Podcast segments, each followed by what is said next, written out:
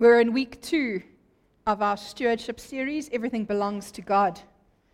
When the builders of a proposed bridge across the Niagara Falls began construction many years ago, the first matter at hand was how they were going to span the river to get their suspension cables across.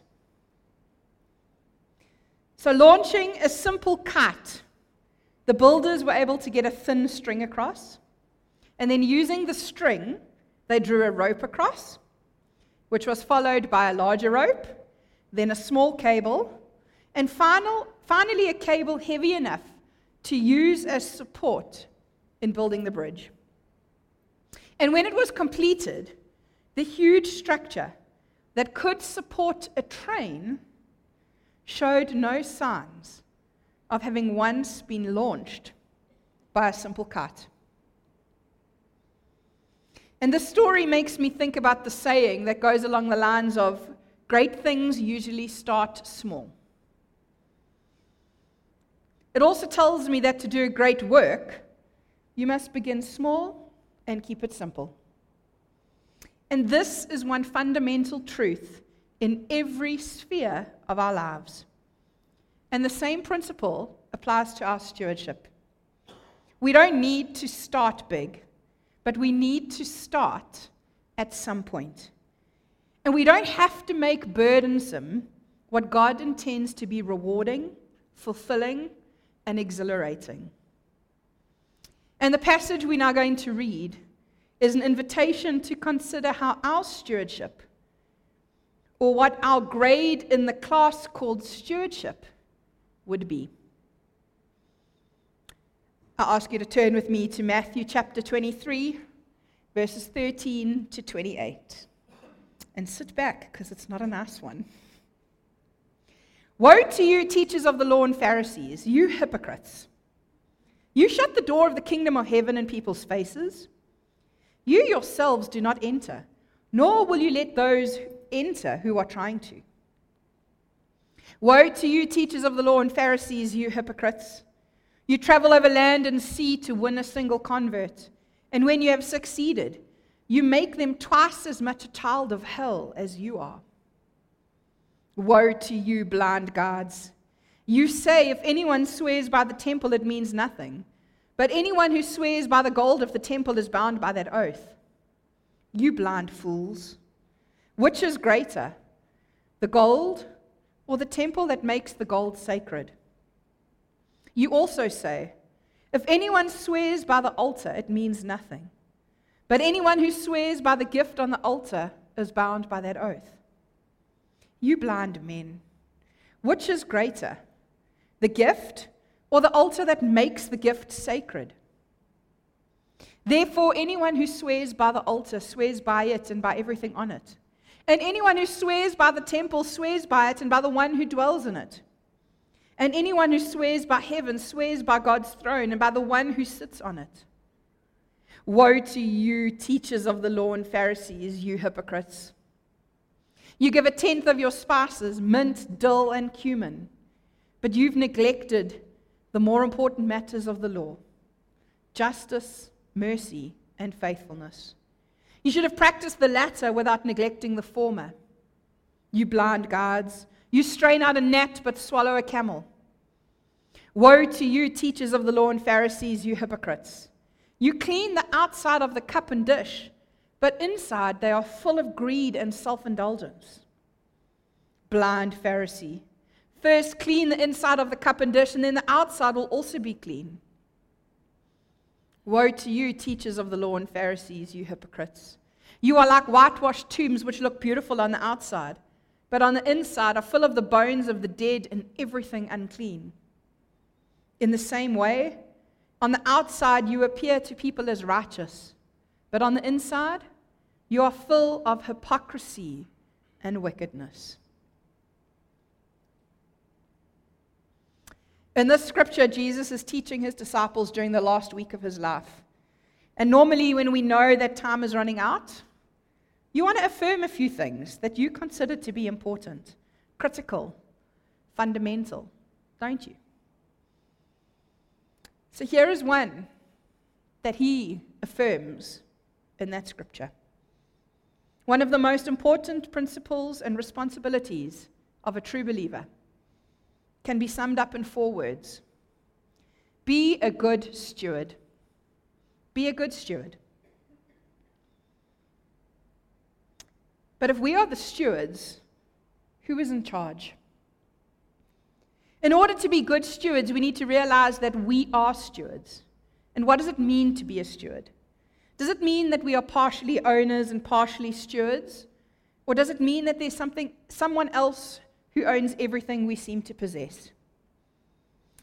The question is not who owns what you have, but who is in charge.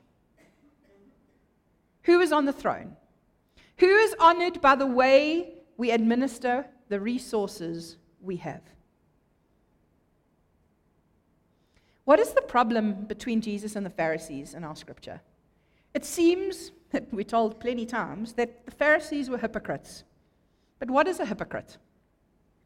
A hypocrite is someone who does things in appearance, one who hides behind a mask, and the dictionary says that a hypocrite is a person who pretends to have virtue, virtues, moral or religious beliefs, principles, etc., that he or she does not actually possess. And in this passage, it is a person who fakes his love or her love for God, who intends to show everyone that he or she loves God by doing things, but that their heart is actually far from God. In this passage, the question is who is in charge of what you seem to have?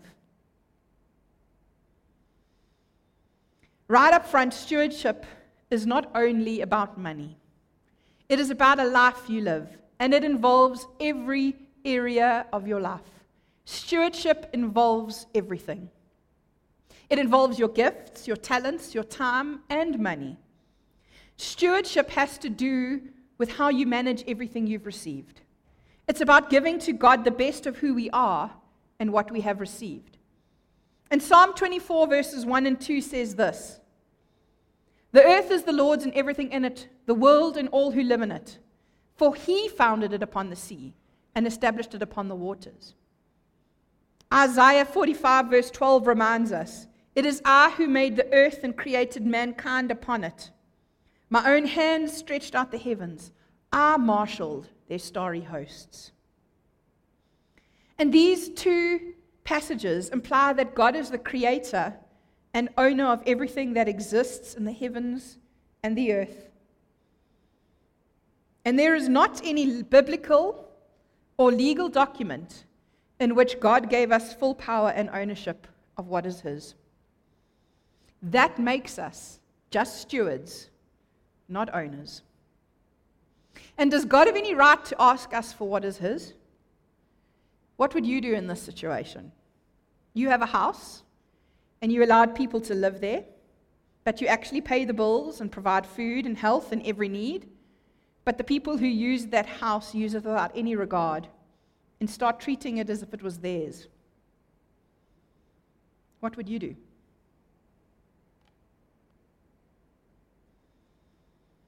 Friends, tithing is not optional, it's God's portion. Being a Christian person has to do with the whole Word of God, not just with those parts that I want or I need or I like. It has to do with the whole Word of God. This means talking about your commitment to God in terms of your money, because money is important to God too. And when you read the scriptures, tithing is not optional since it is God's portion. The word tithe means 10% of everything we receive. Don't neglect it. In this passage, Jesus does not condemn the Pharisees or the Levites or the teachers of the law for being faithful in giving to God what is His. Jesus did not abolish tithing, He encouraged it. Did Jesus understand that it was part of the law of teachings? Yes. There are so many Christians that try to avoid tithing because they think it's a legalistic teaching, part of the law, an Old Testament teaching. And they are not under the law anymore. But what does Jesus say in Matthew 23 23? you should have practiced the latter without neglecting the former. And according to Leviticus 27:30, a tithe of everything from the land, whether grain from the soil or fruit from the trees, belongs to the Lord. It is holy to the Lord. And how optional is tithing? Do you think that God will hold you accountable for what you've been blessed with? God holds every person accountable. In Mexico, the farmers do something that illustrates tithing. These farmers own the land, but sometimes they rent it out to other people to seed and to harvest. But the agreement is always 50 50. But when I think about that agreement, my agreement with God is a whole lot better. He is the one who gives life, health, a job, a family to share his blessings. He is the one who puts in 100%. I think you get the picture. And the question I ask is Are we going to be accountable to God for everything we've received? In this passage, Jesus recriminates the teachers of the law and the Pharisees for not doing what they're supposed to. And someone was once asked, What is the most profound thought you've ever had? Their reply was this The most profound and important thought to ever occupy my mind is that I'm individually accountable to Almighty God.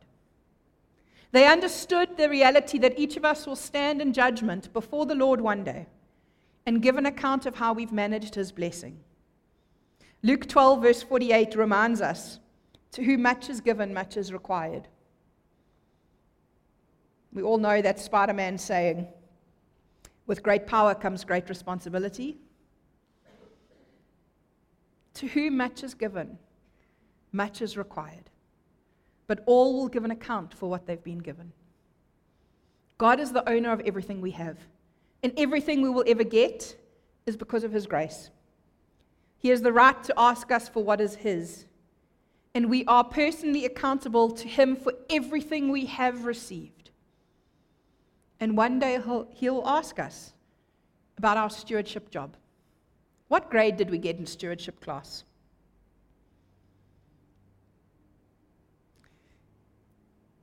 But a lesson that makes tithing one of the most res- important responsibilities of any true believer is because it completes the vision.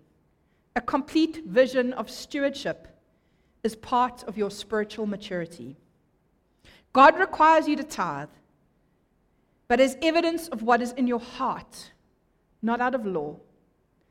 In order to complete the vision of stewardship, we need to understand that tithing is a matter of a good spiritual relationship with God. If we are able to obey in, few, in the few things God will put us in charge of, He will give us more and better things. But if we are not willing to recognize God's lordship in every area of our lives, how can we expect God to bless us abundantly? Good stewardship reflects our spirituality. And in this passage, the problem Jesus saw in the Pharisees was that they were so worried about expressing their obedience to the law, when in fact they were neglecting the widow, the poor, and the stranger.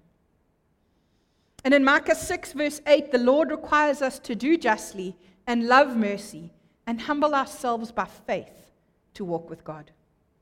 And this is the obedience which is better than any sacrifice or tithe. But why is tithing important? I need to be clear here.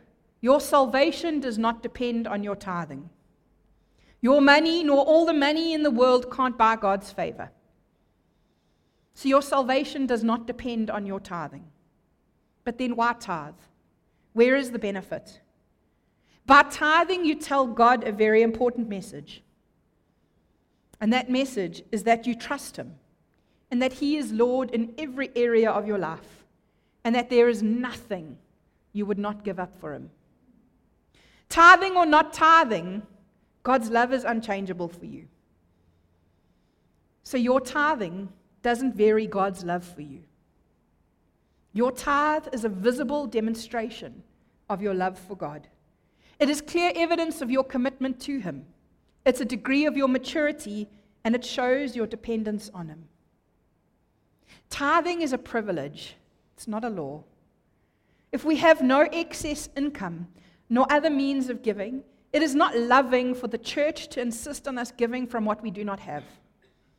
However, if we are blessed to have the means to give, money and abilities, then we ought to be giving willingly. I don't have time to give you too much great detail, but there are two clear examples of relationship building tithing at the beginning of humanity's relationship with God. The first one is in Genesis chapter 14, verses 18 to 20, when Abraham and Melchizedek, the high priest, have a meeting. And then later in Genesis 28, verses 20 to 22, Jacob at Bethel promises a tenth of all he has. It's an, and it's important to note that tithing does not only apply to money, we inhibit its purpose if that is our only understanding. Ellen would have spoken about money representing a portion of our lives. But we need to broaden our understanding of tithing to being a whole life thing. And a new aspect of tithing comes into the lesson here. The language used is more indicative of returning or restoring to God from the abundance that God has given. And this fits with everything belonging to God, and us returning to God the excess so it may be used for the kingdom. It is automatic for those who experience an encounter with God to enjoy the privilege of returning a tithe. We appreciate the blessings we receive from God each moment of our lives. Don't forget that the law can be obeyed by anyone even though they don't have a relationship. But if we learn that the tithing principle is only applicable where a relationship exists, then we're learning the true message of tithing. And at the same time, God appreciates gifts returned with faithful and willing hearts. Another example of tithing as a privilege and a divine principle is when the Pharisees asked Jesus whether it was right to pay taxes to Caesar. And we all know what he said in return. Render therefore to Caesar the things that are Caesar's, and to God the things that are God's. Jesus' response showed that we have dual citizenship. We are therefore expected, as it tells us in 1 Peter 2, verse 17, to show proper respect to everyone, love the brotherhood of believers, fear God, and honor the king. Our citizenship in a nation requires that we pay money for the services and benefits we sometimes receive. But our citizenship in the kingdom of heaven requires that we pledge to God primary obedience and commitment.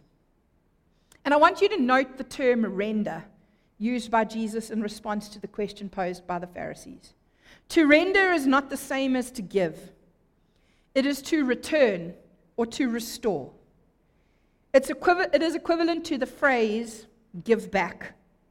When we return or restore, we don't give. Rather, we give back. We give from what we own, not from what has been loaned to us. The most appropriate terms to use in Christian stewardship are render, return, give back, or restore. Because all that we have has been entrusted or loaned to us by God, the owner.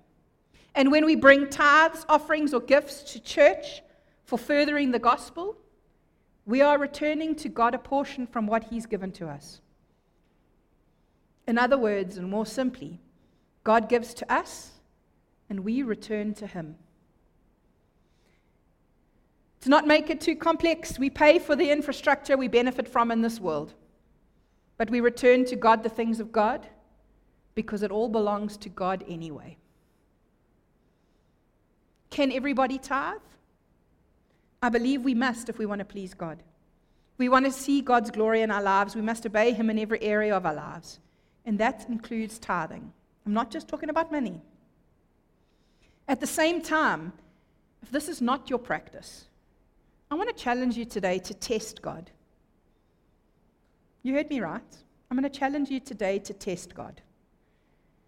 It is God who says in Malachi 3, verse 10 to 12. Bring the whole tithe into the storehouse, that there may be food in my house. Test me in this, says the Lord Almighty, and see if I will not throw open the floodgates of heaven and pour out so much blessing that you will not have room enough for it. I will prevent pests from devouring your crops, and the vines in your fields will not cast their fruit, says the Lord Almighty. Then all the nations will call you blessed, for yours will be a delightful land, says the Lord Almighty. But how do we begin? The first thing we need to do is, is establish an intimate relationship with God through prayer. Then we need to ask the Holy Spirit to lead us. We need to read and understand the Word of God carefully and then act accordingly on those promptings. And we need to be committed to, God, to what God leads you to do. So, how can you test God? I'm not asking you to go full 10% in. Might be beyond your means right now. But what about 2%? What about giving an hour to come and be part of a service team? What about using your talents and your abilities, the things God's gifted you to do, to serve God in the church and in the world? Are you willing to bring the whole tithe, every aspect of your life, into the storehouse and see what God's prepared to do? Let us pray. Father, you are the giver of life, the giver of everything that we call blessing. And Father, we bring back to you a portion, a portion of our lives, in our money, in our time, in our talent. But Father, we really need to bring back everything that we are. We need to surrender every aspect of ourselves, every area of our lives to you. Father, this morning we bring our lives back into the storehouse, surrendering who we are to you for you to use for your glory. In the mighty name of Jesus, we pray. Amen.